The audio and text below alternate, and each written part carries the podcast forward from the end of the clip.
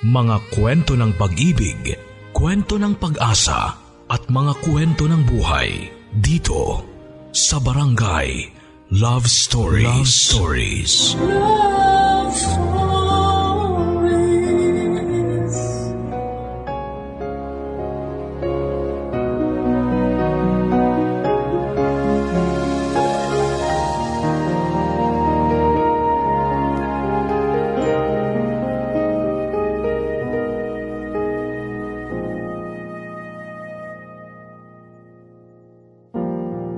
Pagsikat ng araw,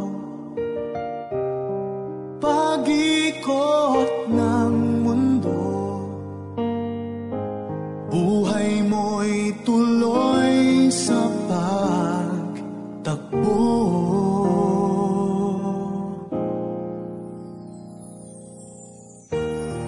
Halakhak at iyak, ligaya at lungkot, sa ala-alay masino na inipon.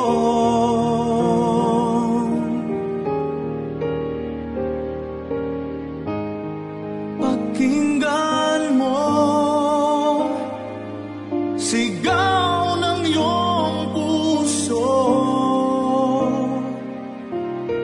ang diwa ay hayaang maglakbay. Kwento ng pag-ibig at ng buhay ay yaman ng alaala sa buhay mong taglay. Ang sabi ng marami, masarap mangarap kasi libre lang naman ito. Pero paano kapag nalaman mong hindi ka pala kabilang sa pangarap ng taong pinili mong mahalin? Magawa mo pa kayang muling mangarap? Gayong may takot pa sa dibdib mo na baka mabigo ka lang din sa bandang huli.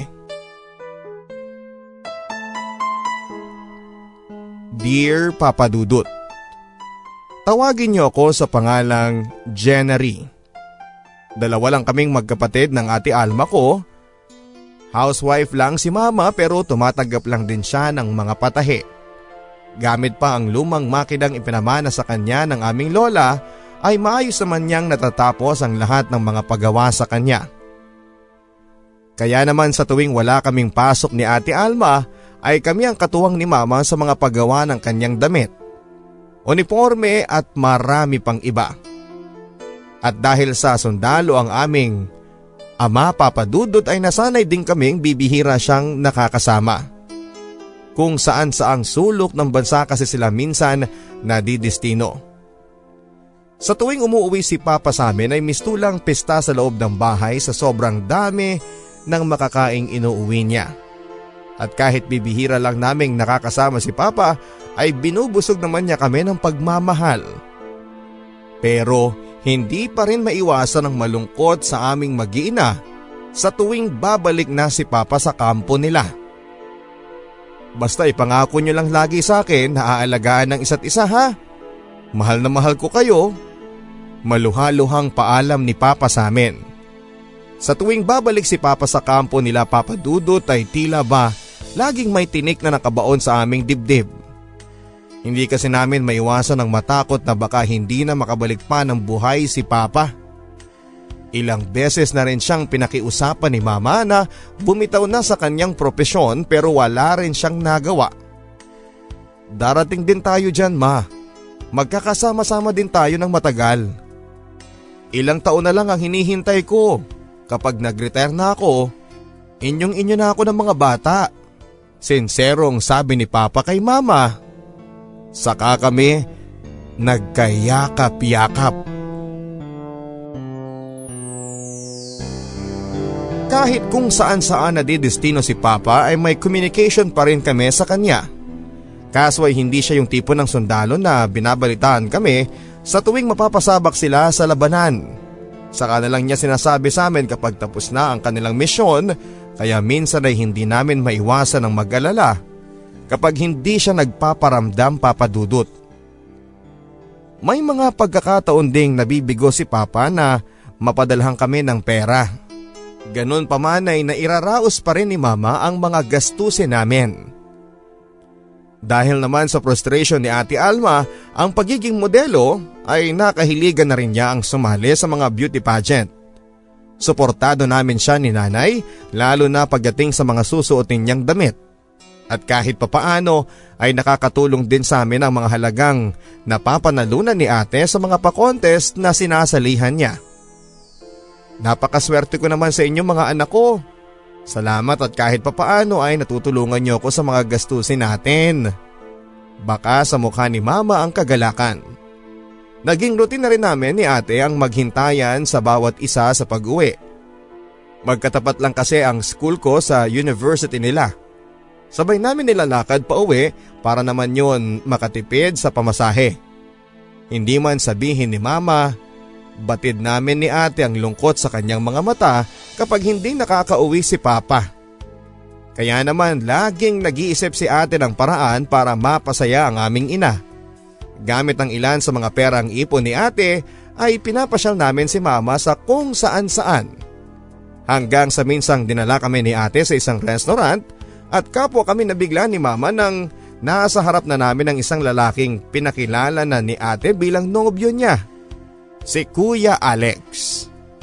Siya pala ang dahilan kaya laging blooming ka anak ha? Pabirong sabi naman ni Mama matapos magmano sa kanya si Kuya Alex. Isang bank teller si Kuya Alex at nag-iisang anak ng kanyang mga magulang. Matapos ang ilang kwentuhan patungkol sa background ni Kuya Alex ay nagpaalam na rin siya sa amin. Hindi naman naging sagabal sa pag-aaral ni Ate Alma ang relasyon nila ni Kuya Alex. At sa katunayan niyan ay tinutulungan rin siya ni Kuya sa ilang assignments lalo na sa mga math subjects niya. Si Kuya Alex na rin ang nakakatuwang ni Ate sa pagsundo sa akin sa school gamit ang kotse niya. May pagkakataon kasing ako ang inuunang sunduin ni Kuya saka naman hinihintay ang larga ni Ate. Medyo nakakailang lang kasi Papa Dudut. Hindi lang kasi ako sanay na may lalaking sumusundo sa akin sa school. Uy Jenna, ikaw ha? Hindi ka man lang nagsasabing may boyfriend ka na pala at ang gwapo-gwapo pa. Minsang banat sa akin ng ilan sa mga kaklasiko. Sa mga sinabi nila ay lalo akong nahiya. Alam ko kasing si Kuya Alex ang tinutukoy nila at ayaw rin nilang maniwala nang sabihin kong boyfriend siya ng ate ko. Huwag ka na nga kasing magpalusot pa dyan, Jenna. Wala namang kaming nakikitang masama dun sa guy sa tuwing susunduin ka niya. Hindi ko rin naman sila masisisi kung ayaw nilang maniwala sa akin. Ganun pa man ay nagpatay mali siya na lamang ako sa mga pangangantsaw ng mga kaklase ko. Mainam na rin yung akalain nilang lahat na may nobyo na ako. Para hindi na rin ako kulitin ng ilan sa mga pumuporma sa akin. Katulad ni Jet na ubod ng angas. At kahit kailan papadudod ay hindi ko talaga siya magugustuhan. Ni hindi pumasok sa aking imahinasyon na makakapalagayan ko siya ng kalooban. Bukod kasi sa ubod ng yabang ay lapitin din siya ng babae sa school namin. Minsan na rin kasi siyang nagparamdam sa akin pero dahil sa ayaw ko sa kanya ay dinededma ko na lamang. Hanggang sa isang hapon, sinadya pa talaga akong habulin ni Jet para makasabay raw sana niya ako sa pag-uwi. Lingid naman sa kanyang kaalaman na nasa gate na ang sasakyan ni Kuya Alex na naghihintay sa paglabas ko. Uy Jet, kung ako sa'yo tigilan mo na yan si Jenna. May boyfriend na yan bro at wala kang binatbat sa boyfriend yan. Paninita sa kanya ng kaibigan kong si Matet. Ganon na lang ang gulat ni Jet nang makita niyang pinagbuksan ako ng pinto ng kotse ni Kuya Alex. Naulinigan ko ring nagtatawanan ng ilan sa mga kaklase namin kay Jet na nagmistulang napahiya sa mga nakita niya. Tuloy papadudot ay hindi ko mapigilan ang mapangiti sa sobrang tuwa. Nakakasiguro kasi akong tatantanan na ako ni Jet sa mga nakita niya.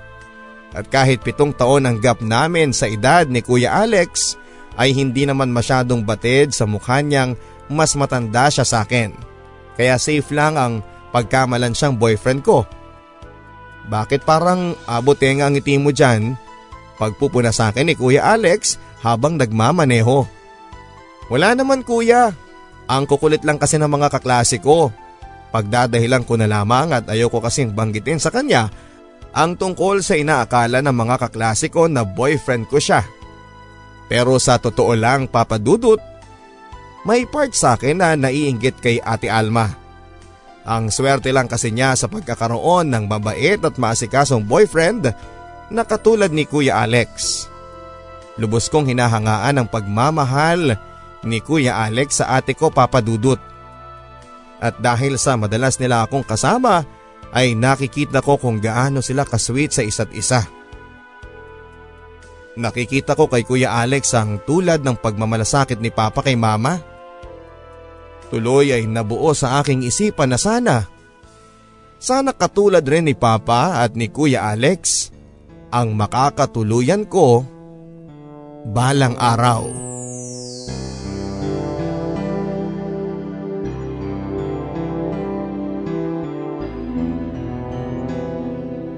Habang hinihintay namin ni Kuya Alex si ate ay nagulat ako nang bigla niya akong titigan ng matagal.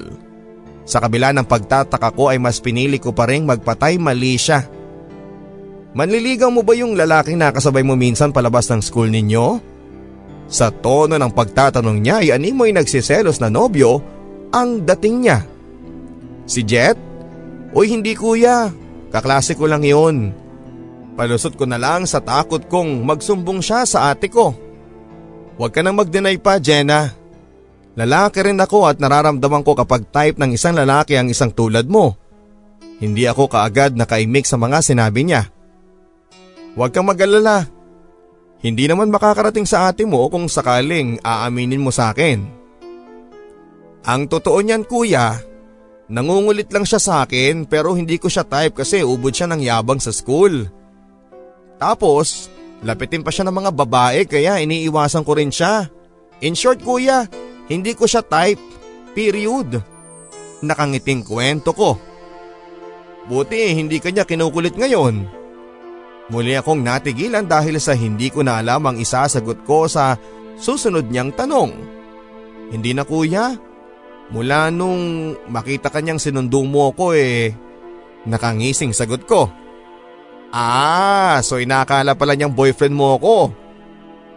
Hindi ko maintindihan kung bakit nakangiti pa siya sa natuklasan niya.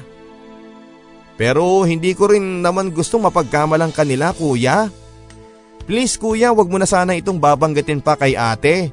Panigurado kasing magsusumbong siya kay mama kapag nalaman niya. Kabadong pakiusap ko. O relax ka lang, don't worry. Hindi ako magsasabi kay ate mo but you know what? I just like the idea. Nang mapansin niya ang pagtataka sa aking mukha ay muli siyang nagsalita. Yung ideya na pinagkamalan akong boyfriend mo sa school ninyo, sa ganoong paraan pala tatantanan ka ng mga manliligaw mo. Sige, ituloy na lang natin ang pagpapanggap na boyfriend mo ko para lubayan kanila. Bulalas niya. Seryoso ka dyan kuya? Hindi mo naman kailangan na gawin yun No worries. I mean, willing akong gawin yon para lang tantanan kanila. But please, promise me also na hindi ito malalaman ng ate mo. Okay kuya. Hindi pa rin ako makapaniwala sa suhestyon niya. Hindi mo naman sila masisisi kasi maganda ka. Lamang ka nga ng 3,000 kay Ate Alma mo Joke. Nagtawanan na lang kami pareho sa naging biro niya tungkol sa amin ni Ate Alma. Agad kaming natigilan nang makita na naming paparating na si Ate Alma. Simula noon Papa Dudut ay mas lalong gumaan ng loob ko kay Kuya Alex. Pakiramdam ko'y nagkaroon ako ng panibagong kaibigan sa katauhan niya. Mula nang maging close kami ay naging masaya ang bawat araw ko. Mas nasasabi ko na nga sa kanya ang problema ko sa school kesa kay ate.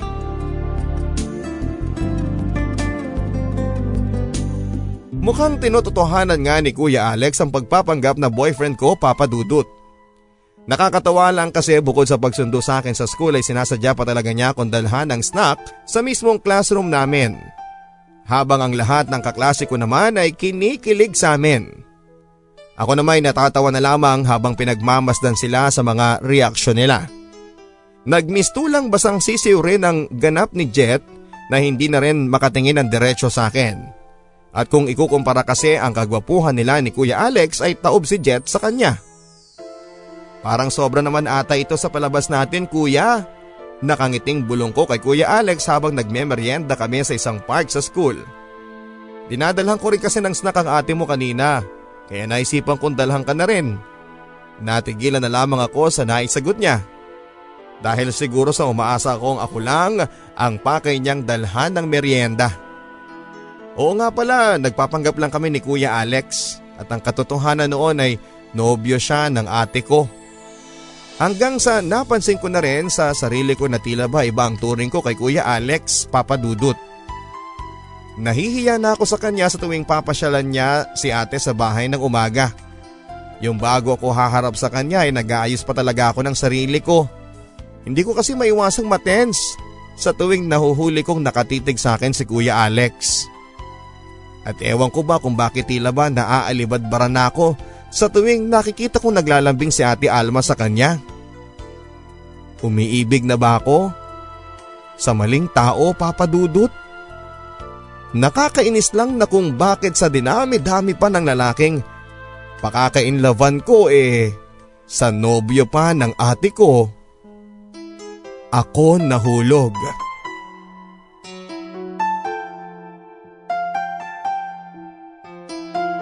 Siyempre kailangan kong ilihim ang pagtingin ko kay Kuya Alex dahil alam kong imposible nang maging kami.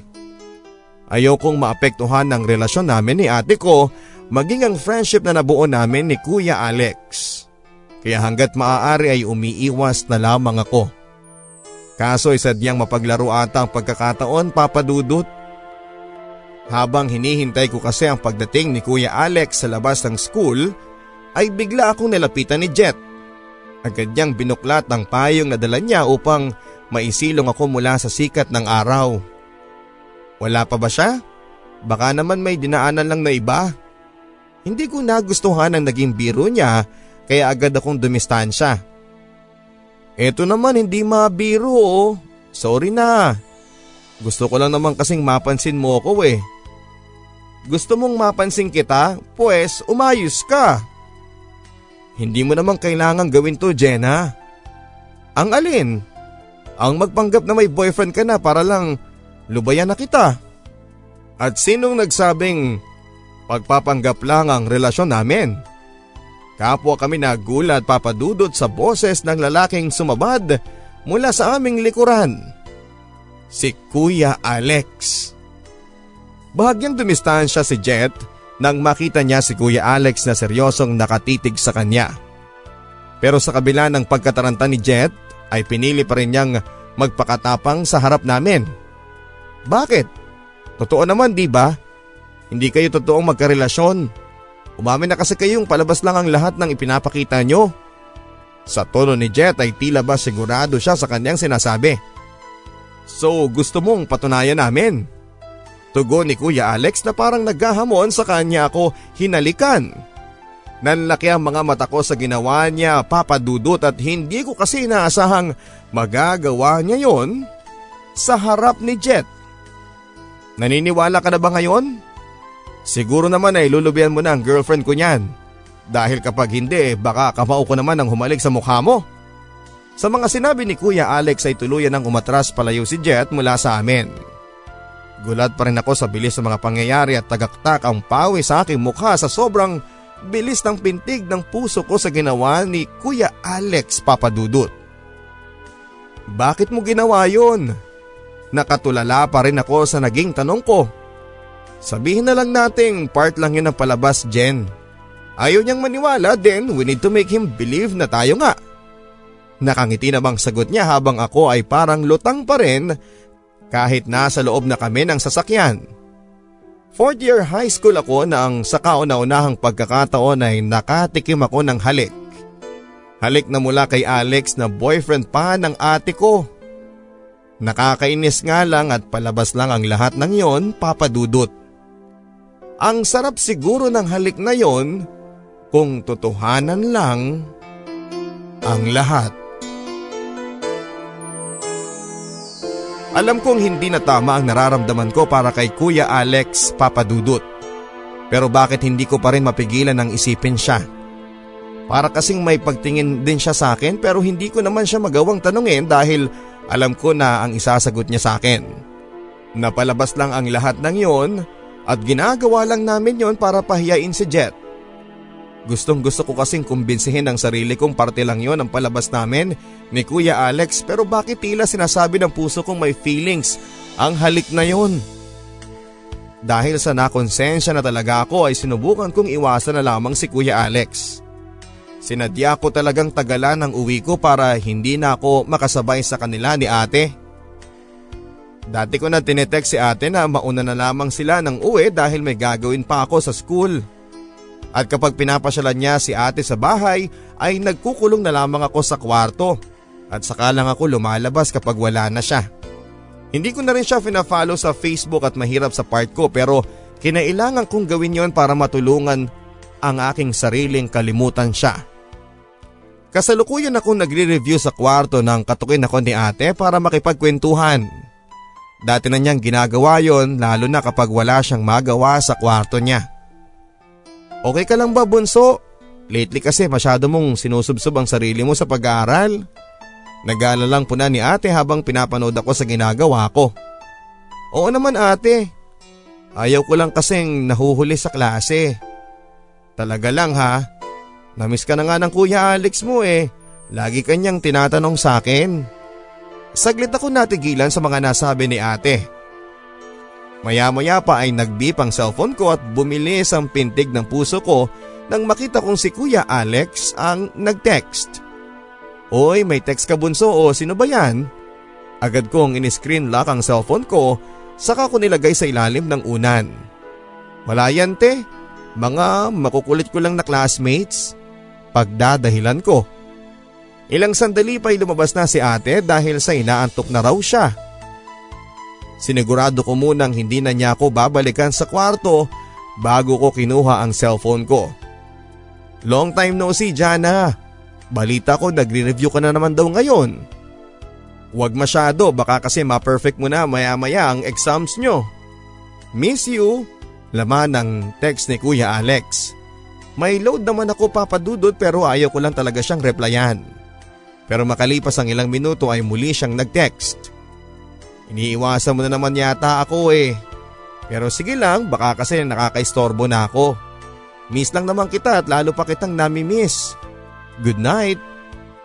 Naging palaisipan sa akin ang huling text niyang yon, Papa Dudut. Bakit niya kaya nasabing mas lalo pa niya akong nami-miss? Gustong gusto ko na siyang replyan noon. Mabuti na lamang at nag-shutdown na ang cellphone ko dahil lobat na. Kinabukasan ay kay ate ko rin nalaman ang sagot sa aking katanungan. Kukunin na pala si Kuya Alex ng mami niya sa Germany. Malungkot ang tono ng boses ni ate habang nagkukwento siya tungkol sa nalalapit na pag-alis ni Kuya Alex. Mabuti na rin yan anak para mas makapag-concentrate ka sa pag-aaral mo. Lalo na't nalalapit na ang thesis mo. Tama siguro kung magkakalayo muna kayo ni Alex. Tanging komento naman ni mama sa kwento ni ate. At saka andyan naman ang Facebook kung sakali ate. At kahit papaano makikita niyo pa rin ang isa't isa. Sinusubukan naming pagaanin ang kalooban ni ate. Makalipas ang isang linggo papadudot ay inihatid na namin si Kuya Alex sa airport. Hindi na ako umiwas pa dahil aalis naman na siya. Nagpatay mali siya nang yakapin niya ako ng mahigpit bilang pagpapaalam. Nang makita kong hahagkan na niya si ate ay ibinaling ko muna sa iba ang tingin ko. Saglit ako ng hina, papadudot, sa halikan nilang muntikan ko ng masaksihan. Naalala ko lang kasi yung araw na hinagkan niya ako sa aking labi. At hindi ako maaaring magkamali sa nararamdaman ko ng oras na yon. Papadudot, nagseselos ako.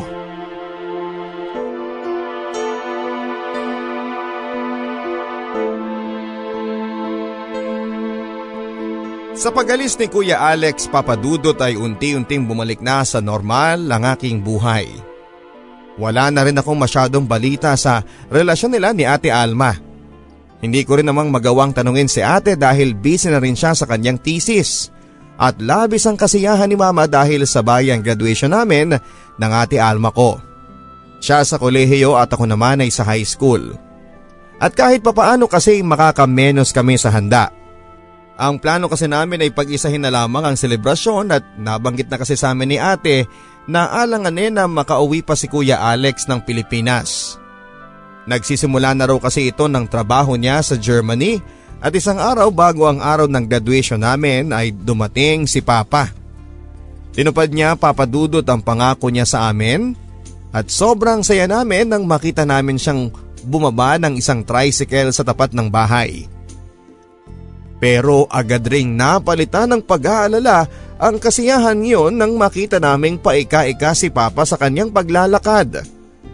Halos madurog ang puso naming tatlo, ni na Ate at ni Mama, dahil sa kabila ng kondisyon ni Papa ay pinilit pa rin niyang makarating sa mahalagang araw namin ni Ate. At kahit na hindi sabihin ni Papa, alam naming nakuha niya yon sa pakikipaglaban. Bumitaw ka na kaya sa pagsusundalo pa? Kapag nakahanap na ako ng trabaho, ako na lang ang bahala sa pag-aaral ni Jenna.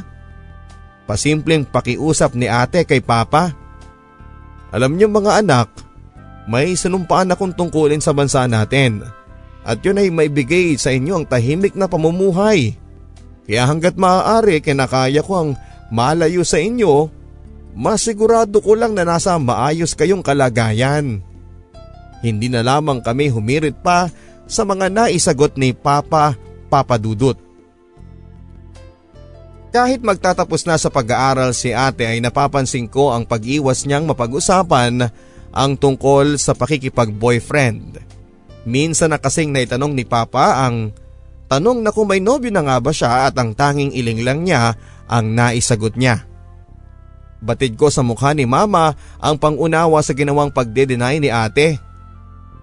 Maging ako ay hindi na rin siya question pa dahil marahil ayaw niya munang ipaalam kay Papa ang tungkol sa kanila ni Kuya Alex hanggat wala pa siyang napapasukang trabaho. Medyo mahaba-haba ang ibinigay na bakasyon sa amin ng Papa ko, kaya wala kaming ginawa sa 7 araw na bakasyon niya kundi ang mamasyal at kumain sa labas. Natutuwa rin kami sa tuwing nakikita namin kung paano lambingin ni Papa si Mama sa pamamagitan ng pagsisilbi sa kanya na parabang prinsesa. Labis ang kasiyahan ni Papa nang sabay naming ikwenta sa kanya ni Ate ang mga medalyang natanggap namin. Maging si Mama ay naluha na rin sa sobrang kaligayahan. 2 araw makalipas ang graduation day namin ay muli nang bumalik sa campus si Papa. At tulad dati, syempre sobrang hirap na naman para sa amin ang tanggapin na malalayo siya. O Jenna, aasahan kong pagbubutihin mo ang pag-aaral mo ha. Huwag mong bibiguin si Papa. Pag-uwi ko sa graduation day mo sa college huwag mo nang makikipagnobyo hanggat wala pang matinong trabaho. Noon naman ay naluluhang sabi ni Papa. Batid namin ang lungkot sa kanyang mga mata kahit nakangiti pa siya. Hindi biro ang pagkakaroon ng sundalong miyembro ng pamilya, Papa Dudut. Lagi kaming may takot sa dibdib sa tuwing iiwanan kami ni Papa. Wala kasing kasiguraduhan kung babalik pa siya ng buhay sa amin at lagi naming dinadalangin na sana ay hindi siya mapahamak sa bawat misyon nila.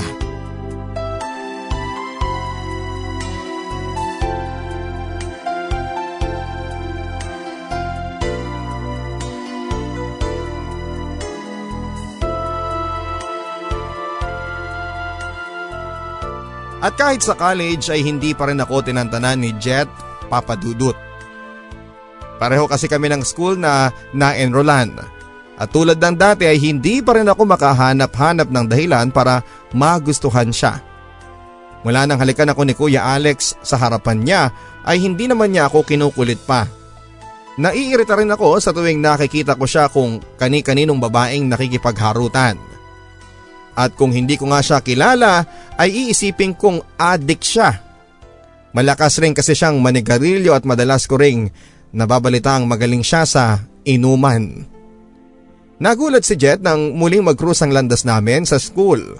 Para siyang nabuhusan ng malamig na tubig nang makita niya ako sa tapat ng kanilang classroom. Dito ka rin pala nag-enroll? Hindi mo talaga ako maiwan-iwan oh. Banat niya noong makapalitan namin sila ng classroom. Tanging pag-irap lang ang naging tugon ko sa kanya. Kapag nakikita kong nasa malapit siya ay sinasadya ko talagang umiwas ng direksyon ng lakad. Amoy pa lang kasi ng hininga niya ay hindi ko na kinakaya pa, Papa Dudut. Amoy sigarilyo na hindi ko maintindihan ang baho. Hindi ko nga rin maintindihan kung bakit sa kabila ng bisyo niya ay may mga babae pa rin na napapaibig siya. Maging ang kaibigan kong si Matet ay kinikilig rin sa mga titig niya. Nagtataka nga rin siya kung bakit salungat kami ng impresyon kay Jet. Para sa akin kasi Papa Dudut kahit na siguro sobrang gwapo ng isang lalaki kung may bisyo naman ay hindi pa rin papasa sa akin. Ilang beses ko na rin siyang natsyambahang nakatitig sa akin mula sa kalayuan. Yung tila ba nais niya akong lapitan pero pinanghihinaan lang siya ng loob. Hanggang sa isang araw, papunta sana ako sa isang klase ko nang madatnang ko si Jet at sa mga kaibigan niya na nasa isang park. Kasalukuyan silang nagbibiruan habang akbay ang kanya-kanyang partner na babae. Tulad na lang yan. Pasimpleng pakipot ko no. Pasasaan ba't mapapasakin din yan? Makikita nyo. Pagyayabang niya saka sila nagtawanan ng malakas. Malakas talaga ang kutob kung ako ang tinutukoy niya kaya agad akong lumingon. Lalong sumidhi ang galit sa aking dibdib nang makita kong nakatingin sila sa akin. Alam mo ang mahirap sa'yo? Ubod ka ng yabang. Naakala mo kung sino kang gwapo. Kahit kailan Jet. Hindi ko pinangarap ang maging kasintahan ng katulad mo na amoy ashtray. Sa mga nasabi ko ay nagtawa ng muli ng malakas ang mga kasama niya. Kaya pwede ba Jet? Huwag kang epal. Ni isa sa mga katangian ng ideal man ko wala sa'yo. Hindi ka pa nga ata marunong maligo eh. Muling nagtawa na ng mga kasama niya dahilan para mamula siya ng sobrang hiya. Batid ko Papa Dudut na nasaktan ko siya ng sobra. Sa mga nasabi ko. Pero dala lang din yon ang galit sa kayabangan niya. Tama lang siguro yung ginawa ko Papa Dudut para kahit papaano ay maranasan din niya ang mapahiya. Makalipas ang ilang araw ay naging usap-usapan sa school ang ginawa ko kay Jet. Marahil mga kaibigan din niya ang nagkalat sa mga nangyari. Mula noon Papa Dudut ay nanahimik ang mundo ko. Hindi na rin niya ako pinapansin sa tuwing magkakasalubong kami. Kung hindi, nakayo ko ay nagbibisi-bisihan siya sa kanyang cellphone ko no at napapangisin na lamang ako sa tuwa kapag nakikita kong para siyang nahihiya sa akin. Oy friend, nakakagulat naman ang pagbabago ni Mr. Jet ha? Lalo tuloy siyang gumagwapo. Nakita mo na ba yung OOTD niya kanina? Napapikit balikat na lamang ako sa pagbibida ni Matet at hindi rin kasi ako interesado sa ibinibida niyang pagbabago daw kay Jet. Sayang nga lang at hindi na natin siya makikita next semester. Nagulat ako sa naidugtong niya.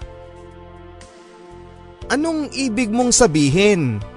Si Matet naman ay napangiti sa naging tanong ko. Oy, interesado siya. Kantsaw niya.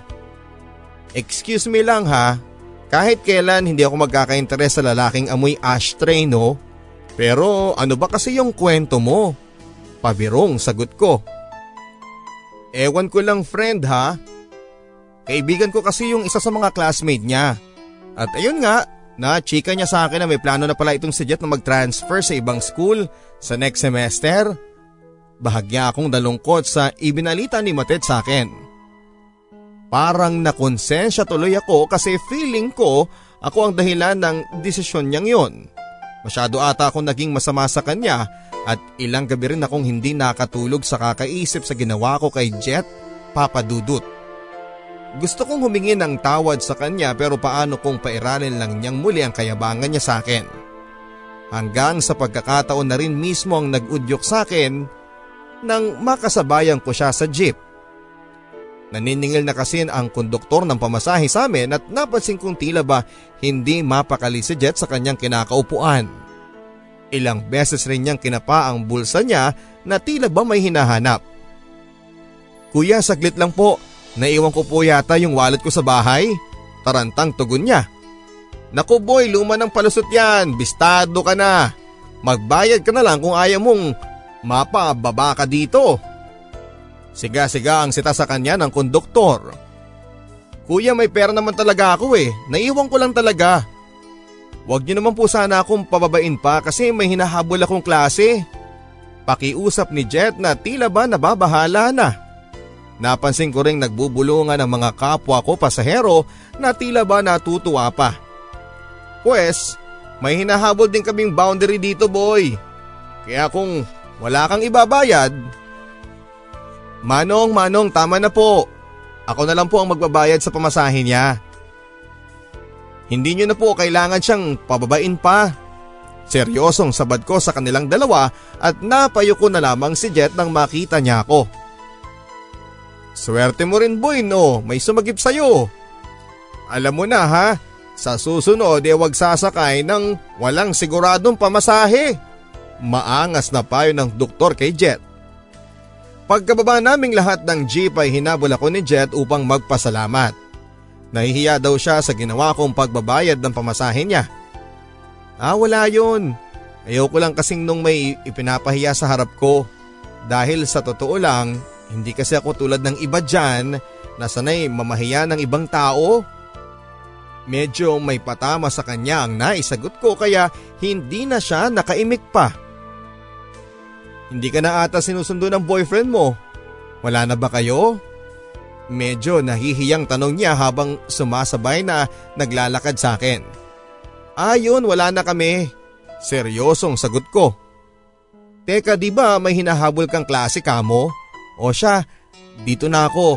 Ingat ka na lang ha, next time. Bye." Pasimpleng paalam ko sa kanya. "Sige Jenna, salamat nga ulit ha. Mabuti magkaayos na tayo bago matapos ang SEM na to." Hirit pa niya na tinugunan ko na lamang ng pilit ng ngiti. Gusto ko din yung ideyang yon Papa Dudut pero sadyang nahihirapan lang akong pakitunguhan si Jeff.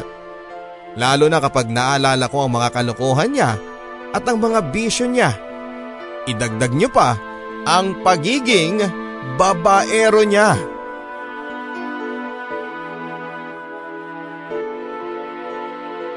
Pagkatapos ni ating graduate ay nagdesisyon siyang lumuwas ng Maynila para maghanap ng trabaho. Maswerte namang natulungan siya ng isa niyang kaibigan para makapasok sa isang call center company. Mula noon ay tanging kami na lamang ni Mama ang naperme sa bahay.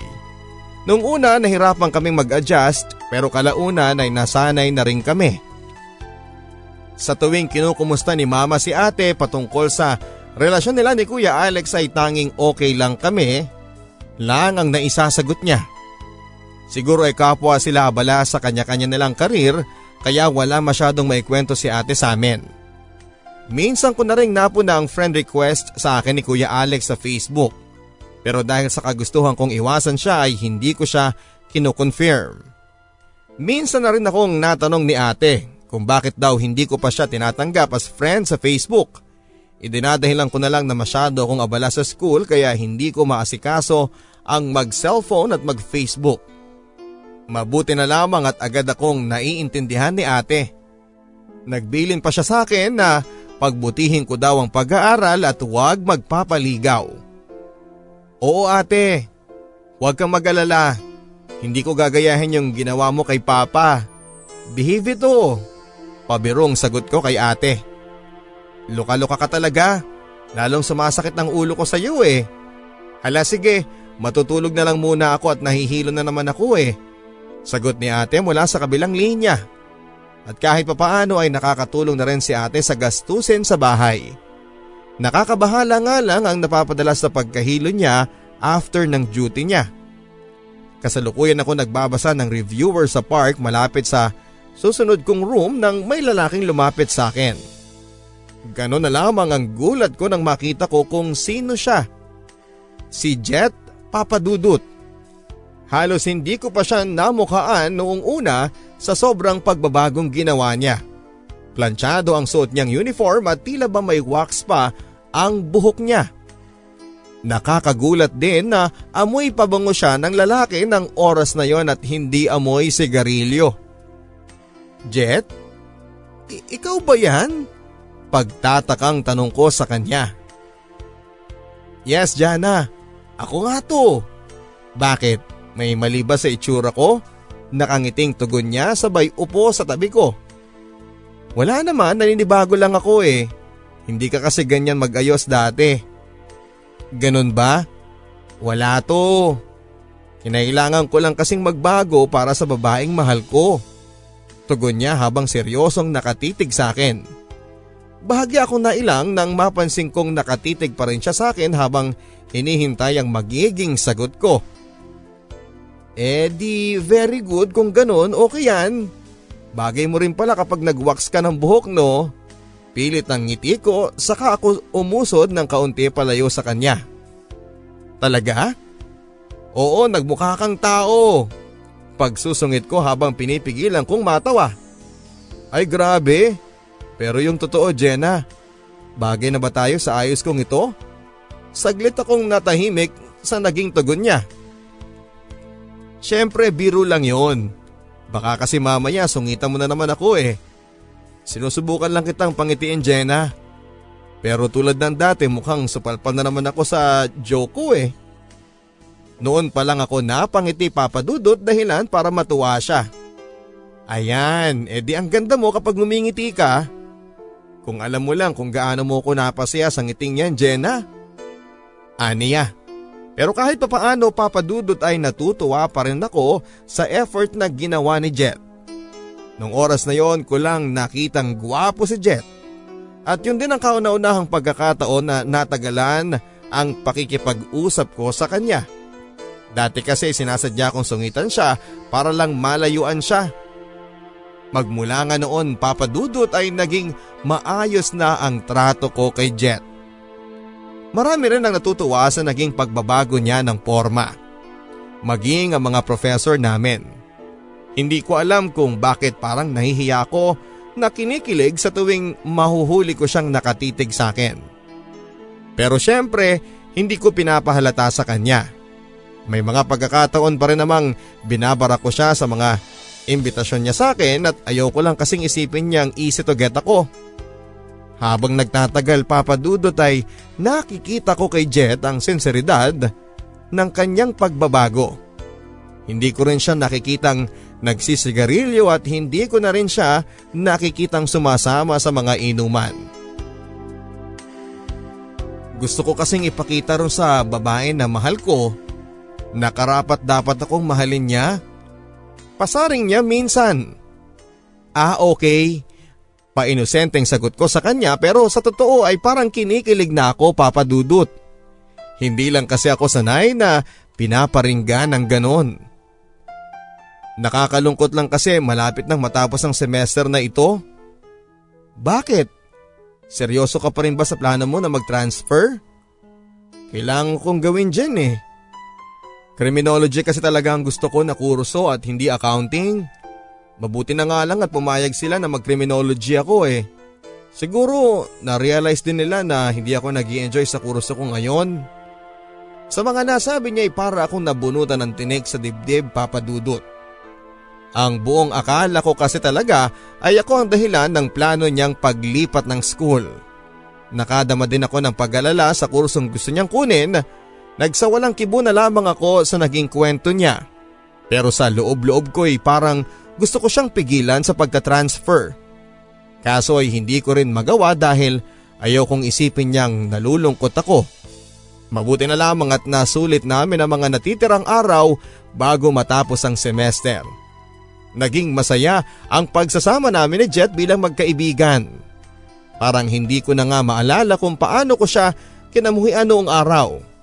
Dahil mula nang ipakita niya sa aking willing siyang magbago ay binigyan ko na rin siya ng pagkakataong maging malapit sa akin. Natutuwa din akong nakikita siyang nag-i-effort para lang mapasaya ko. Nakakasundo ko rin siya sa ilang mga bagay na nakahiligan kong gawin. Tulad na lang ng pagkain ng isaw, kwit ng manok at tukneneng.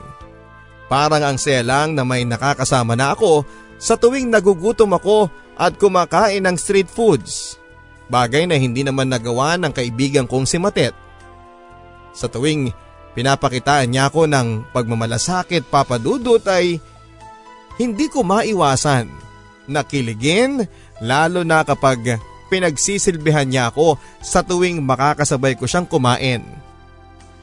Isa pa sa mga nagustuhan ko kay Jet, Papa Dudut, kahit na nagkukommute lang kami ay matyaga niya rin akong sinusundo sa bahay para may makasabay lang ako sa pagpasok sa eskwelahan.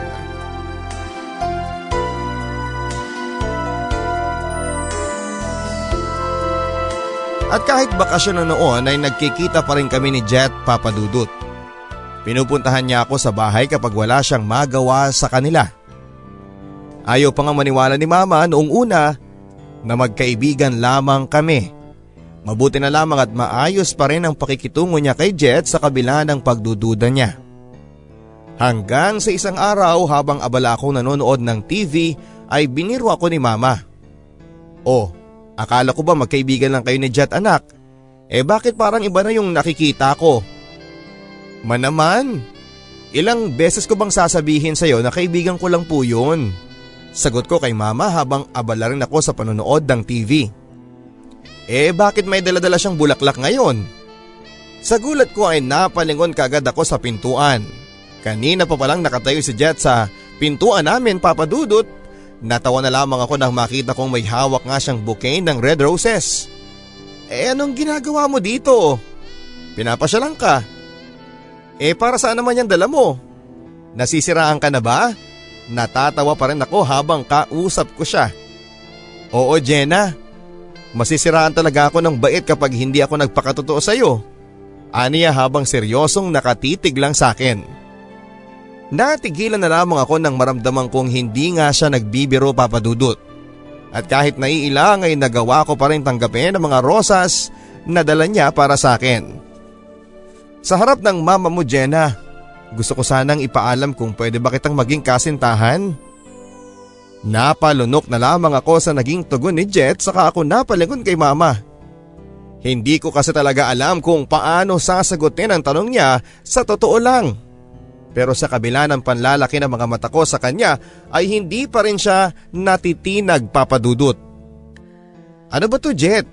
Bakit dito ka pa talaga nagtanong sa akin ng ganyan? At saka isa pa, nanligaw ka na ba? Umayos ka nga dyan. Pabulong na pagsit ako kay Jet sa takot kong mapagalitan kami ni Mama. Maganda nga yung ganyan, anak. Ipinapakita lang ni Jet na sincere siya sa'yo. Ganyan dapat ang lalaki. Sabad ni Mama na mukhang natutuwa pa sa kanyang nasasaksihan. Hindi mo ba nahalata na nililigawan kita? Mahal kita, Jenna, at handa akong baguhin ang buong buhay ko para sa'yo. Parang natunaw ako sa mga sinabi niyang yon, Papa Dudut. Ano na, anak? Tulala ka na lang ba dyan? Hoy! Muling sabad naman ni Mama na mukhang excited, Papa Dudut, sa magiging sagot ko. Oo, Jet. Pumapayag na ako maging girlfriend mo. Tanging sagot ko dahilan para mapahiyaw si Jet sa tuwa. Ako na ata ang pinakamasayang lalaki sa araw na ito, Jen. Bulalas niya sabay yakap sa akin ng napakahigpit. Oy, pinapaalala ko lang sa inyo, ha? Kahit magkasintahan na kayo, dapat prioridad niyo pa rin ang pag-aaral at huwag na huwag mong sasaktan ang anak ko, Jet.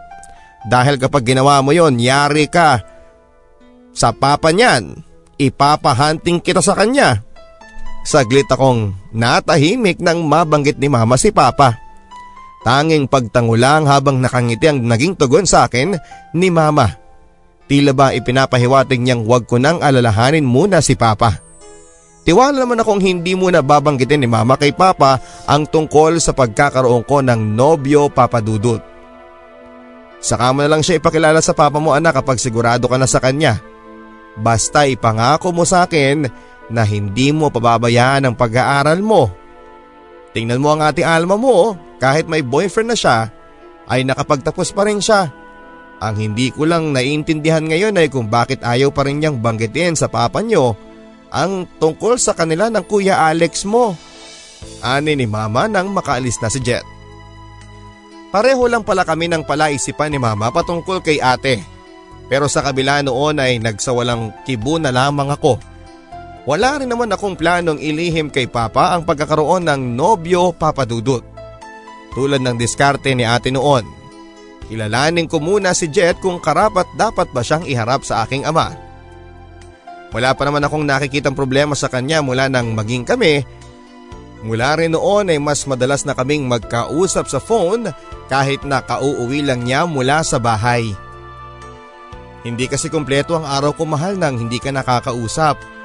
Gusto ko bago ko matulog ay boses mo ang huling maririnig ko. Mga ganong banat niya, Papa Dudut, ang lubos na nagpapakilig sa akin. Mag-iisang taon na rin simula na magtrabaho si Ate sa Maynila. Nakapagtataka lang na bihira niya kaming kwentuhan ng patungkol sa kanila ni Kuya Alex. At sa tuwing kinukumusta niya si Mama, ay halatang iniiwasan din niyang mapag-usapan ang patungkol sa love life niya. Marahil ay masyado lang siyang nagpapakaabala sa karir niya kaya hindi na namin siya kinukulit pa. Hindi ko rin naman masisisi si Ate, Papa Dudut. Maging ako nga ay iniiwasan rin ang tanong niya kung may nobyo na nga ba ako. Tuloy ay hindi ko man lang mai-share sa kanya ang mga kilig moments ko kay Jet. Ingat lang dyan, friend, ha? Huwag kang masyadong magpapaka-in love. Nako, mahirap ng ma-heartbroken friendship. Lalo na yang si Jet, kilalang chickbo yan. Hindi yun mangyayari, girl. Nagbago na si Jet. Nagbago na siya para sa akin at nakikita kong hindi niya ako kailanman lolokohin. Minsang bangaya namin ni Matet sa phone nang malaman niyang sinagot ko na nga si Jet. Pagkababa ko ng tawag ni Matet ay agad akong nag-check ng newsfeed ko sa Facebook at nagulat ako nang makita ko ang picture ng bagong post ni Ate Alma. This is for real. I'm going home with my man.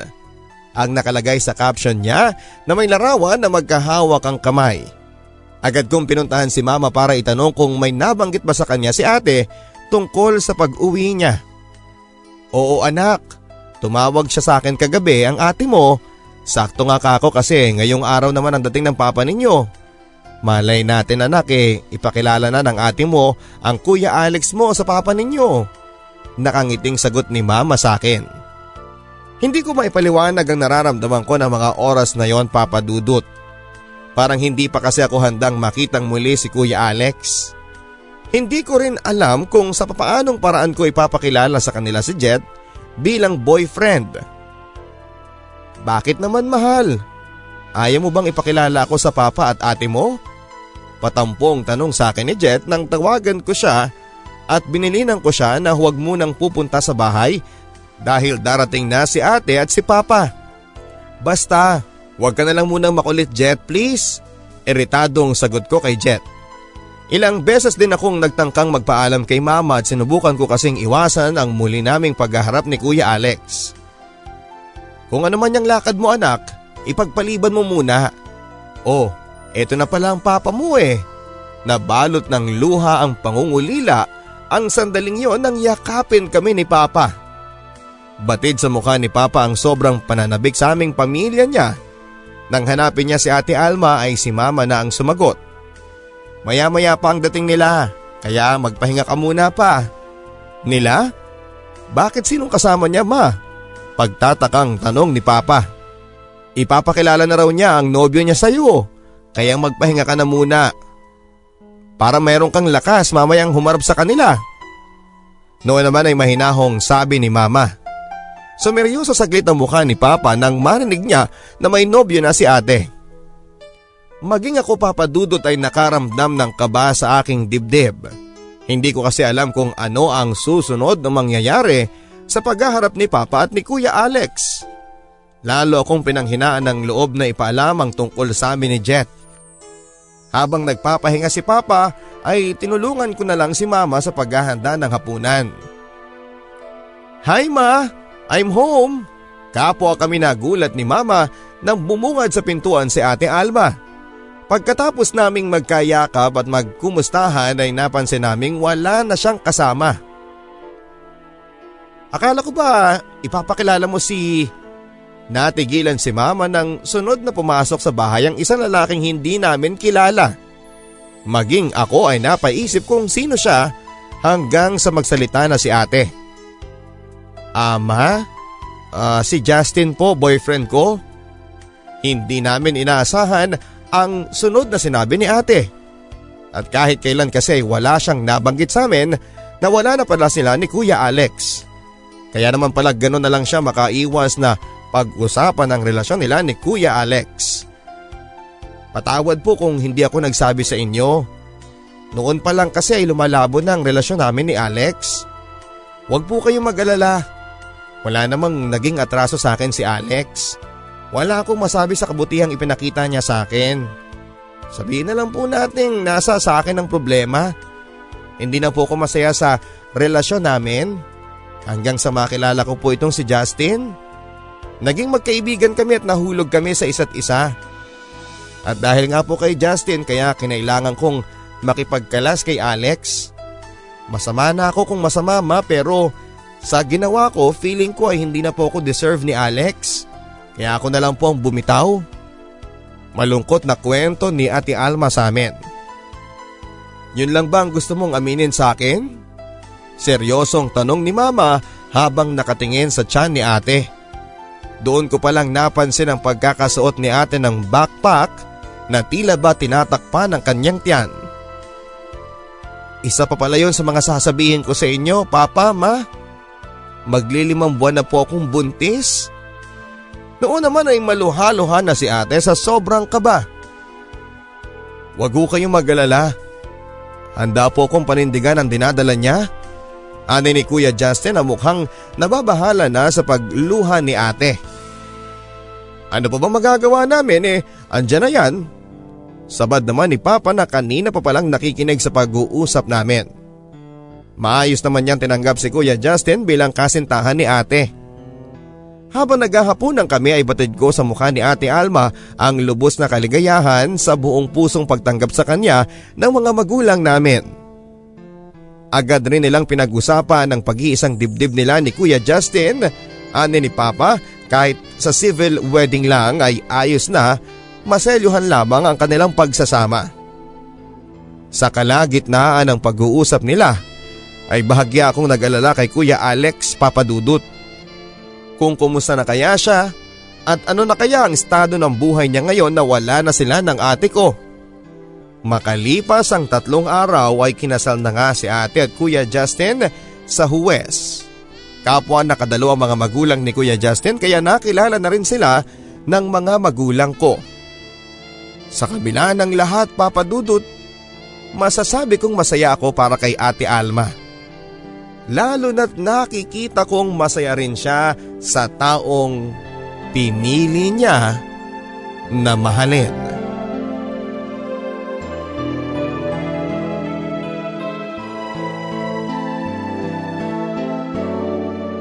Ang mga sumunod na taon sa relasyon namin ni Jet ay hindi naging biro. Lalo na't magkaiba na kami ng university na pinapasukan. Ilang beses na rin kaming nagtalo dahil sa mga nauudlot na lakad. Hindi natutupad na pangako at syempre hindi mawala-wala ang selos. May mga naririnig rin kaming mga babaeng umaaligid sa kanya sa school nila. Pero sa kabila noon ay sinisigurado naman niyang tapat pa rin siya sa akin. Kung hindi na ako masaya sa iyo mahal, ako na mismo ang magsasabi. Pero hindi mangyayari yon. Ang tagal na kaya natin, ngayon pa ba ako magsasawa? Kampanteng sagot niya nang minsang magtalo kami dahil sa ibang babae. Nagtitiwala ako kay Jet, Papa Dudut, at hindi dahil sa salita niya kundi dahil nakikita ko rin kasi sa mga kilos niyang nagbago na nga siya. Hindi rin lingid sa aking kaalaman ang password niya sa Facebook at kung saan ay nakikita ko ang mga conversations niya sa iba't ibang babae maging sa dating mga barkada niya. Doon ko lubos na napatunayang nagbago na nga talaga si Jet. Karamihan kasi sa imbitasyon sa kanyang lumabas mapababae man o tropa niya ay tinatanggihan niya at ang tanging niyang dahilan ay ayaw niyang may pagtalunang kami. Ilang beses na rin kamuntikang may mangyari sa amin pero dahil sa sobrang pagmamahal niya sa akin ay sinusubukan niyang pigilan ang kanyang sarili. Kapag ginawa natin yon mahal, para ko na rin sinira ang pangarap sa iyo ng mga magulang mo. Aniya sa tuwing magkakaroon kami ng private moment, bagay na ikinakatuwa ko naman sa kanya. Minsan na rin naming pinagawayan ang minsang pangungulit niya na ipakilala ko na siya kay Papa. Oo, Papa Dudut. Sa kabila ng ilang taon naming magkasintahan ay hindi ko pa rin siya na ipakilala kay Papa. Minsan ko nang sinubukan pero lagi lang din akong inuunahan ng takot. Sa graduation mo mahal, pupunta ako ha. Kahit yun na lang regalo mo sa akin. Ang maipakilala mo ko sa papa mo. Muling hirit ni Jet sa akin ang minsang ihatid na niya ako sa bahay. Tanging ngiti lang ang naging tugon ko naman sa kanya. Please? Dugtong niya. Oo na, sige na. Ipapakilala na kita kay Papa sa araw ng graduation day ko. Nakangiting sagot ko, dahilan para mapayakap siya sa akin sa sobrang tuwa. Nauna ang araw ng graduation ni Jet sa akin, Papa Dudut. Sobrang saya ko nang makasama ako sa pagdiriwang nila bilang pamilya. Halos lahat ng kamag-anak niya ay nagagalak nang makilala ako. Lalo na ang kanyang ina na mula pa sa ibang bansa. Ikaw pala si Jenna. Salamat sa pagdating mo sa buhay ng anak ko ha. At dahil sa iyo nagkaroon ng direksyon ang buhay ni Jet. Inalayo mo siya sa bisyo niyang alak at sigarilyo at naniniwala akong mahal ka nga ng anak ko dahil hindi na siya chick boy ngayon tulad ng kanyang ama. Pabirong bida ng kanyang ina saka kami nagtawanan. Marami na kasing dumaan na babae dito sa anak ko pero tanging ikaw lang ang nakapagpatino sa kanya iha. Dugtong pa niya saka ako niyakap ng mahigpit. Sana suportahan mo siya sa lahat ng bagay na gusto niyang marating ha. Tulad na lang ng pagpupulis. Muling hirit niya dahilan para matigilan ako. Hindi pa kasi namin napag-uusapan ni Jet ang tungkol sa plano niya pagkatapos ng kolehiyo. Kung ako kasi ang masusunod ay ayaw ko sanang ipagpatuloy niya ang pagpupulis, Papa Dudut. Ayaw ko lang kasing matulad kay Mama na lagi nag-aalala sa tuwing madidestino si Papa sa malayo. Pinayagan ko lang siyang ipagpatuloy ang kursong criminology dahil alam ko namang hindi ko na siya mapipigilan pa. At mukhang ganon na rin ata ang mangyayari kapag nagdesisyon na siyang ipagpatuloy ang kanyang pagpupulis. Sa kabila noon ay sobrang overwhelmed ako sa pagtanggap sa akin ng buong mag-anak ni Jet. Hanggang sa sumunod na araw na aking pagtatapos ay sobra-sobra ang kasiyahan ni Papa nang sa wakas ay makita niya akong tinatanggap ang aking diploma. Kapagulat ang mga magulang ko nang tawagin ang pangalan ko bilang cum laude at halos maluha sina Mama at Papa sa sobrang katuwaan. Sobra kaming proud sa iyo anak. Manang-mana ka talaga sa amin ang nanay mo. Bulalas ni Papa habang yakap ako ng mahigpit. Sa kabila ng kasiyahan namin sa graduation day ko ay pasan ko pa rin sa dibdib ko ang pangamba kung sa papaanong paraan ko kaya ipapakilala si Jet sa aking ama. Naging abala ang lahat sa araw na yon sa sobrang dami ng naging bisita ko, Papa Dudut. Nakakatawa lang, Papa Dudut, dahil parang tinawag na ata ni Papa ang buo naming angkan sa selebrasyon ng pagtatapos ko. Kabilang si Jet sa mga bisita ko pero hindi kami masyadong nagpapahalata at tanging si Mama at Ate Alma lang ang nakakakilala sa kanya bilang boyfriend ko. Habang naghahanap ako ng tamang tiempo para kausapin si Papa ay tanging sulyap sa isa't isa lang ang nakapagpapangiti sa amin ni Jet. Nang akmang kakausapin ko na si Papa ay saka naman niya ako tinawag upang samahan siyang personal na pasalamatan ng mga bisita ko. Maraming salamat sa inyong lahat sa paglalaan ninyo ng oras para makisaya sa amin sa araw ng pagtatapos ng anak kong si Jenna. Wala na sigurong masasaya pa sa isang ama na katulad ko. Lalo na noong malamang kong cum laude pala itong bunso ko. Pagbibida ng aking ama habang bakas na bakas sa mukha niya ang kasiyahan. Sino bang naging inspirasyon mo, iha? Ikaw ba'y may nobyo na? Tanong ng isa naming bisita. Ay, mabibilib kayo sa anak kong ito. 4 na taon na siyang hindi nakipagnobyo. Eh kaya nga siya cum laude, anak, hindi ba? Saglit ako natahimik sa nasabing yon ni Papa dahil alam kong tahimik lang na nakatitig sa akin si Jet. Ah, opo, tama po si Papa. Nakayukong tugon ko dahil iniiwasan kong makita ang reaksyon ni Jet. O nakita nyo na, sino pa bang inspirasyon niya kundi ang pamilya niya? Hala sige na, kumain na lang po kayo. Feel at home lang po kayo. Masayang bulalas pa ni Papa. Nang ibaling ko ang titig sa kinakaroonan ni Jet ay wala na siya. Hindi ko maiwasan ang mag-alala, Papa Dudut. Panigurado kasing hindi niya nagustuhan ang naging sagot ko kay Papa. Sinubukan ko siyang hanapin ngunit nabigo ako. Hindi rin niya sinasagot ang mga tawag ko at lalong nadagdagan ang bigat sa dibdib ko nang panay na ang cancel ni Jet sa mga tawag ko. Ang sabi ni Mama, umalis na raw si Jet nang marinig niya ang sagot ko sa tanong ni Papa. Kausapin mo na lang, anak. Mukhang nagtampo nga siya nang narinig niya yun eh. Ang payo sa akin ni Mama. Kinagabihan habang abala si Papa sa kainuman niya ay sinamantala kong umalis muna upang puntahan si Jet. Malapit na ako sa bahay nila nang mapansin ko si Jet na abala sa pakikipag-inuman sa hindi kalayuan. Jet, ano to? Bakit ka naglalasing? Akala ko ba hindi ka na umiinom? Alalang sit ako sa kanya. Oy, andito pala yung GF ko. Mga pards, si Jenna pala girlfriend ko pero parang hindi ata eh. Teka, GF nga ba kita ngayon? Hindi pa kasi siya proud sa boyfriend niya eh. O ano mga pards? Lasing na sagot niya sabay akbay sa akin. Tila hindi niya alam ang kinikilos niya kaya inalalayan ko siya sa kanyang pagkakatayo. Iuwi na kita ngayon na? Galit na sabi ko, saka ko siya hinila palayo sa mga kainuman niya. Mabuti na lamang at hindi na siya pumalag sa kagustuhan kong maiuwi siya. Tulog na ang mga kasama niya sa bahay bukod sa kapatid niyang nagbukas ng pintuan.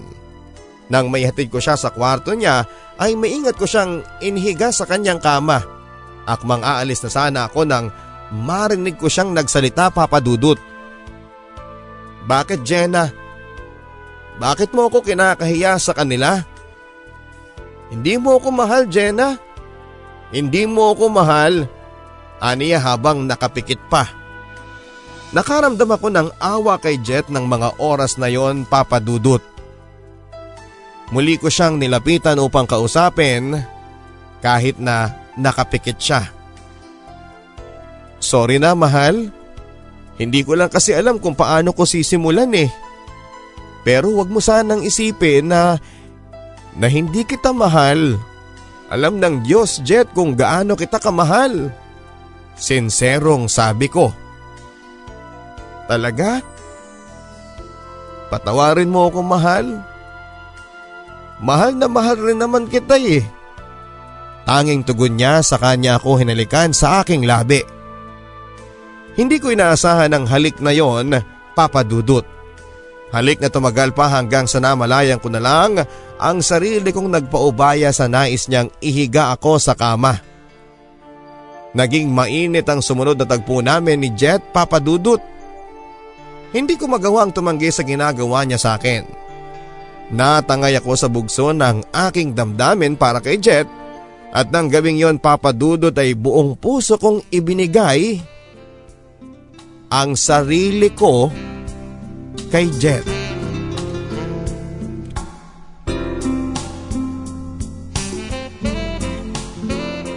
Sa kabila ng nangyari sa amin ni Jet, Papa Dudut, ay hindi ko pa rin alam kung sa paanong paraan magsasabi kay Papa. Ayaw ko na kasing sumama ang loob niya tulad ng ginawa ni Ate Alma, ngunit makalipas ang ilang linggo, Papa Dudut, ay nakaramdam ako ng kakaiba sa aking sarili. Habang naghahanap kami ng trabaho ni Matet ay nakaramdam ako ng pagkahilo sa daan. Inakala naming nalipasan lamang ako ng gutom kaya agad kaming kumain sa karinderya. Nakakadalawang subo pa lamang ako ng sumunod na mga sim naman ang aking sikmura. Friend, magtapat ka nga sa akin. May nangyari na ba sa inyo ni Jet? Hindi kaya buntis ka? Agad akong natulala sa naging tanong sa akin ni Matet. Naisip ko rin ang mga magulang ko at ang mga pangarap nila para sa akin. Kaya naman bago ako umuwi noon ay saglit akong dumaan sa isang butika para bumili ng pitikit. Pinagsumikapan kong ilihim kina mama at ate ang ginawa kong pagtitest. Ganon na lamang ang bilis ng pintig ng puso ko, Papa Dudut, nang dalawang guhit ang lumabas mula sa pregnancy kit. Mula noon ay naging balisa ako sa kakaisip sa kung papaano ko ipagtatapat sa pamilya kong buntis ako. Pero hindi nagtagal ay nakahanap din ako ng tamang tiyempo at una kong kinausap si mama.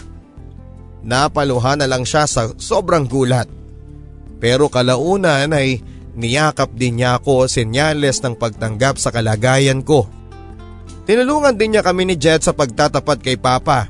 Noong una ay hindi makapaniwala si Papa. Parang gumuho ang mundo ko nang si Papa na ang makita kong lumuluha, Papa Dudut. Asa na yung pangako mo sa akin, anak? Asa na yung pangako mong saka ka na mag-aasawa kapag maganda na ang trabaho mo? Tulad ka rin pala ng ate mo. Puro pangako, bibiguin mo din pala ako. Pa, sorry pa. Sana mapatawad niyo ako, Papa. Lumuluhang pagsusumamo ko kay Papa. Ikaw lalaki, panagutan mo ang dinadala ng anak ko. Kung ayaw mo makatikim ka sa akin, bigla ka na lang darating sa buhay namin tapos eto, haharap ka lang kung kailan buntis na ang anak ko. Ani ni Papa dahil lingit sa kaalaman niyang matagal na kami ni Jet. Handa po akong panagutan ang dinadala ng anak niyo, sir. Mahal na mahal ko po siya at handa kong panindigan ang nagawa ko sa kanya. Nanginginig ngunit determinadong sagot ni Jet kay Papa. Pag uwi na natin asikasuhin ang magiging kasal ninyo. Galit na sabi ni Papa saka tumayo paalis na sa harap namin ni Jet. Habang nakaplano pa lang ang kasal namin ni Jet ay pinayagan na siyang tumira sa bahay. At dahil hindi ko siya pinapayagan na magpulis ay sinubukan niyang mag-apply muna bilang security guard. Mapalad namang natanggap siya kaya kahit papaano ay nakakaraos din kami sa pangangailangan ko sa aking pagbubuntis. Hanggang sa minsang pasyalan kami ng ina ni Jet sa bahay. Saktong kauuwi lang din noon ni Jet mula sa duty. Pagkamano ni Jet sa kanyang ina ay agad itong humiga sa sofa upang makapagpahinga. Kung bakit kasi hindi mo pa ituloy ang pagpupulis mo, anak? Dito lang ba mauuwi ang lahat ng pagsusumikap mong magtapos? Sa pagiging sikyo mo? Dinig kong sermon ng kanyang ina. Huwag muna ngayon, ma. Alam niyo namang nalalapit ng panganganak ni Jenna eh. Paliwanag ni Jet habang nakasubsob ang mukha niya sa unan. Abay dapat kang ngayon na kumikilos ka na eh. Habang hindi pa lumalabas yung magiging anak ninyo. Mag-isip-isip ka nga anak at eto't magiging ama ka na. Hala sige Jenna at kami aalis na. Kausapin mo yang si Jet ha. Problemadong saad ng kanyang ina saka nagmamadaling umalis. Hindi na lamang ako umimik noon dahil alam kong ako ang dahilan kung bakit ayaw magpatuloy ni Jet sa pagpupulis. Ako ang pumipigil sa kanyang gawin kung ano ang nais ng mga magulang niya para sa kanya. Makalipas ang ilang buwan ay isinilang ko na ang anak naming lalaki. Kitang-kita ko sa mga ngiti ni Jet ang labis na kasiyahan maging sa mga magulang namin. Kaso ay nabigo si Papa na makauwi ng araw ng panganganak ko. Ihalik at iyakap niya lang ako sa apo ko ha. Gustong-gusto ko talaga siyang makita. O sige na at may importante lang akong aasikasuhin. Mag-ingat kayo dyan ha. Bulalas ni Papa sa telepono dahilan para noon naman ay maluha ako. Kahit papaano kasi nakakaramdam ako ng kapatawaran sa naging mensahe niya. At dahil doon ay napagdesisyon na naming pangalanan si Baby ng katunog ng pangalan ni Papa. Rapi ang pangalan ng aking ama, Papa Dudut. Kaya pinangalanan namin ang aming anak na Rafael, rap-rap naman sa kanyang magiging palayaw. Sa pag-uwi ni Papa ay nakaplano na ang pag-iisang dibdib namin ni Jet kasabay ng binyag ni Rap-Rap. Hindi ko maipaliwanag ang excitement sa nararamdaman ko sa araw na yon. Halos hindi na nga rin ako makakatulog sa kakaisip sa pag-uwi ni Papa. Sa kung paano kaya niya kakargahin si Rap-Rap sa unang pagkikita nila. Habang hinihintay kong antukin ako, nabigla ako nang makita ko si Papa na nakatayo sa tapat ng pintuan ng aming silid. Nakangiti niyang pinagmamasdan si Baby Rap-Rap sa pagtulog nito. Baka sa mga mata ni Papa ang kasiyahan nang makita niya ang anak ko. Sa sobra kong saya ay dali-dali kong ibinuhat si Rap-Rap upang sana ay maipakarga sa kanya, ngunit ganoon na lamang ang gulat ko nang bigla na lamang siyang nawala sa kinakatayuan niya. "Mahal, gising! Nananaginip ka, huy!" Noon naman ay mahinahong pagising sa akin ni Jet nang marinig niyang nagsasalita ako at hinahanap ko si Papa. "Masyado ka lang sigurong na-excite sa pag-uwi ng Papa mo, mahal." Ani ni Jet nang ikwento ko sa kanya ang panaginip ko. Marahil nga ay tama siya, Papa Dudut. Masyado lang siguro akong excited sa nalalapit na pagkikita ni Papa at ni Baby Rap-Rap. Excitement na napalitan ng luha at pighati, Papa Dudut. Nakauwi nga ang aking ama, ngunit isa na siyang malamig na bangkay. Hindi nakaligtas ang aking ama nang may makasagupa silang grupo ng kalalakihan. Isa ang aking ama sa mga nasawi mula sa pakikipagbakbakan sa mga armadong grupo. Sinubukan raw nilang iligtas ang mga sibilyan na maaaring madamay bago siya natamaan ng kalaban nila. Hindi namin alam kung sa papaanong paraan namin tatanggapin ang katotohanang wala na si Papa. At halos hindi mapawi ang pag-iyak naming tatlo nina Ate at Mama, Papa Dudut. Kaya pala siya nagpakita sa akin panaginip dahil paraan na pala niya yon ng pagpapaalam sa amin. Masakit man para sa amin ang nangyari, proud pa rin kaming namatay siyang bayani. Masama sa loob namin ang kinasadlakan ni Papa pero wala na kaming magagawa pa kundi tanggapin na lamang ang katotohanan. Muling bumalik sa aming alaala yung madalas niyang tugon tuwing pinagbibitaw namin siya. "Alam niyo mga anak, may sinumpaan akong tungkulin sa bansa natin at yon ang may bigay sa inyo ang tahimik na pamumuhay. Kaya hanggat maaari kinakaya ko ang malayo sa inyo, masiguro ko lang na nasa maayos kayong kalagayan." Lalo kaming nahirapan sa gastusin nang mamatay na si Papa. Mabuti si Ate Alma at may magandang trabaho ang kanyang asawa na si Kuya Justin kaya nakakaraos sila. "Mahal, ano kaya kung ipagpatuloy ko na lang ang pagpupulis ko?" Natahimik akong bigla sa naging tanong sa akin ni Jet. "Lumalaki na kasi ang anak natin, mahal eh. Hindi naman pwedeng habang buhay na lang akong magiging sikyo. Sayang lang din kasi yung kursong natapos ko. Kaya sana mahal, payagan mo na ako para sa anak natin." Pakiusap niya. Kahit medyo nadadala na ako sa pagmamakaawa ni Jet noon ay hindi ko pa rin siya magawang pagbigyan. Lalo na't kamamatay lang ng aking ama. "Ayoko lang namang matulad ka kay Papa, mahal eh. Ayokong mabuhay ng punong-puno ng pag-aalala. Ayokong dumating yung araw na bangkay ka na ring uuwi sa amin." Noon naman ay maluhaluhang tugon ko sa kanya. "Eto lang ang tanging paraan para mabigyan natin si Rap-Rap ng magandang buhay, mahal. Ama ako at tungkulin kong ibigay ang pangangailangan ninyong mag-iin ako. May trabaho nga ako pero yung kinikita ko ay kulang naman sa pangangailangan natin." Sa mga sinabi ni Jet, Papa Dudut, ay napaisip din ako kaya pumayag na ako sa gusto niyang magpulis. Maswerte namang nakapasa siya sa lahat ng pagsubok bago maging isang ganap na pulis. Mula noon ay nakaraos na rin kami sa mga gastusin at dahil nga sa nakatanggap siya ng promosyon ay hindi na niya ako pinayagang magtrabaho pa. Yun ay para matutukan ko raw ng mabuti ang pagpapalaki kay Rap-Rap. Nang maging pulis si Jet ay inakala kong simula na yon ang unti-unting pag-usad ng pamumuhay namin. Pero nagkamali ako, Papa Dudut. Simula lang pala yon ang panibagong kalbaryo sa buhay namin. Unti-unti kasi ay nalulong muli si Jet sa dating niyang bisyo at ang pinakamasakit pa ay ang nalaman kong may inuuwian siyang ibang babae.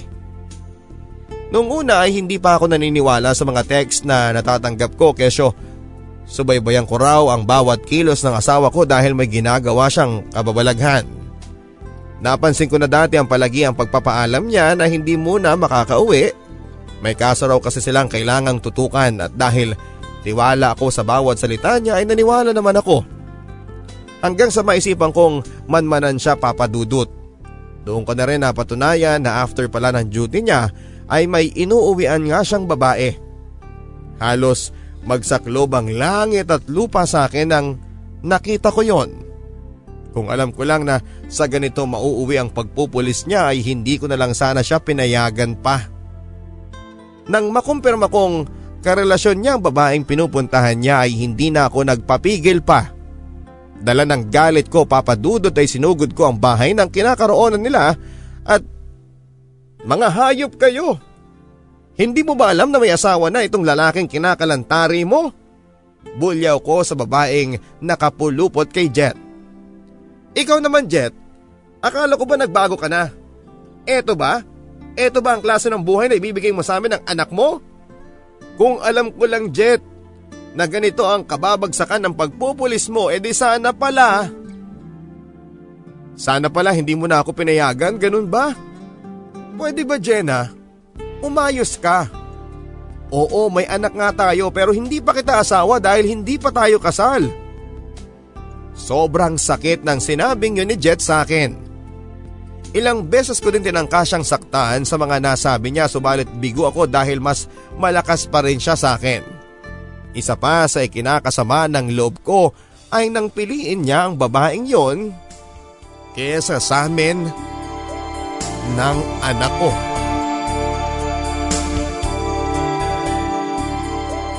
Kahit hiwalay kami ni Jet, Papa Dudut, ay naglakas loob pa rin akong harapin ang buhay bilang isang single mom. Mas mabuti na rin yon kesa naman mamuhay kami ng anak kong miserable. Hindi man kami ang pinili ni Jet ay alam kong kaya ko pa rin ibigay sa anak ko ang maginhawang buhay. Mula noon ay nagsumikap akong naghanap ng mapapasukang trabaho, mabuti na lamang at hindi ako nahirapan. Natanggap ako bilang clerk sa isang travel agency, Papa Dudut.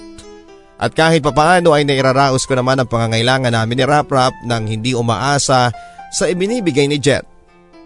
Hanggang sa dumating ang araw ng makapagpapabago sa buhay naming mag-ina.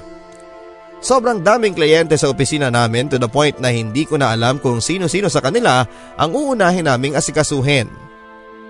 Miss, can you book me a flight back to Germany please? Just a minute, sir. Sino po bang kasama niyo, sir? Pakilista na lang po dito yung details, sir, habang tinatapos ko lang po itong data ng naunang client. Kahit name niyo na lang po, sir, dito at nung makakasama ninyo sa flight. Thank you. Sagot ko habang abala akong nakatitig sa ginagawa ko sa computer. Makalipas ang ilang saglit ay inabot sa akin ng lalaki ang papel, Papa Dudut. I wanna go back to Germany with the girl I really love. Together with her son, Raprap. Yun ang nakasulat sa papel na ibinalik niya sa akin. Hindi talaga ako makapaniwalang nagbalik siya para sa akin at sa anak ko, Papa Dudut. Si Alex. Hindi ako makapaniwalang nagbalik si Alex, Papa Dudut. Isa pa sa kinagulat ko ay nang banggitin sa akin ni ate na alam niya ang lahat. Ang nakapagtataka pa ay nang banggitin sa akin ni Alex ang tungkol sa pag-uudyok sa kanya ng ate kong ligawan ako. Mula pala noong maghiwalay sila ay naging malapit na silang magkaibigan. Naniwala kasi akong maibibigay niyo sa isa't isang pagmamahal na matagal niyo nang inaasam. At tiwala rin ako na hindi kanya sasaktan tulad ng ginawa sa'yo nung Jet na yun. Noon naman ay nakangiting sagot lang sa akin ni ate nang tanungin ko siya. Hindi mahirap mahalin si Alex, Jenna. Kaya ako na mismo ang nakikiusap sa'yo, bigyan mo siya ng pagkakataong patunayan sa'yong mahal ka talaga niya. Muling hirit ni ate na nginitian ko na lamang. Sa totoo niyan, Papa Dudut, ay hindi ko naman kailangang pag-aralan pang mahalin si Alex. Dahil noon pa lang ay siya talaga ang tinitibok ng puso ko. Lalo na nga ngayong napatunayan ko kung gaano talaga niya ako kamahal. Buong puso niya akong tinanggap kahit na nga may anak na ako at sa ngayon ay magkasintahan na kami, Papa Dudut. Sa susunod na taon ay nakaplano na rin ang aming pag-iisang dibdib. Buong puso rin siyang tinanggap ni na mama bilang mapapangasawa ko. After ng kasal namin ay aasikasuhin na ni Alex ang pagkuha sa aming mag-ina sa Germany at lubos ako nagpapasalamat sa paglalaan niyo ng oras para dito sa sulat ko, Papa Dudut. Sana ay mabigyan din ng pagkakataong marinig ng buong sambayanan itong kwento ng aking buhay at pag-ibig. Dalangin ko ang patuloy na paglalayag ng inyong sikat na programang Barangay Love Stories nang sa ganoon ay marami pa kayong ma-inspire na mga tagapakinig na katulad namin. Lubos na gumagalang ang inyong kapuso't kabarangay, Jennery.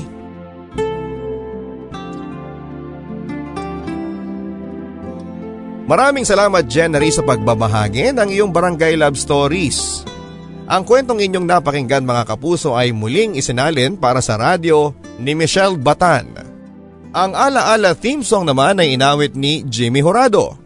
Tayo po ay napapakinggan sa lahat ng mga Barangay FM nationwide at maaari po kayong makinig ng Barangay Love Stories sa podcast. Hanapin lamang po ang www.gmanetwork.com/BLS Podcast Guide para malaman ang paraan ng pagda-download ng syempre libre.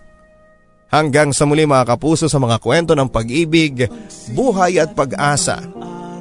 Dito lamang sa Barangay Love Stories. Pag-ikot ng mundo, buhay mo'y tuloy sa pagtakbo.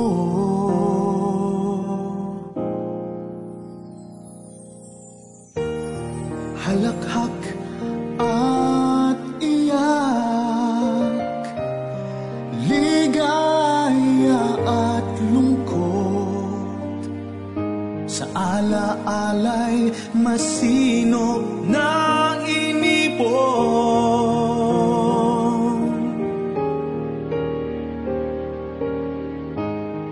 Pakinggan mo, sigaw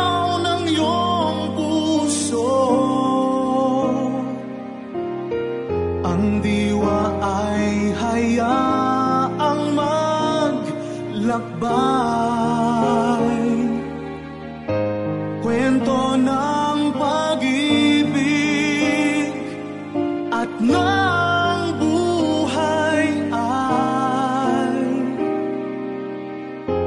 yaman ng alaala sa buhay mong taglay.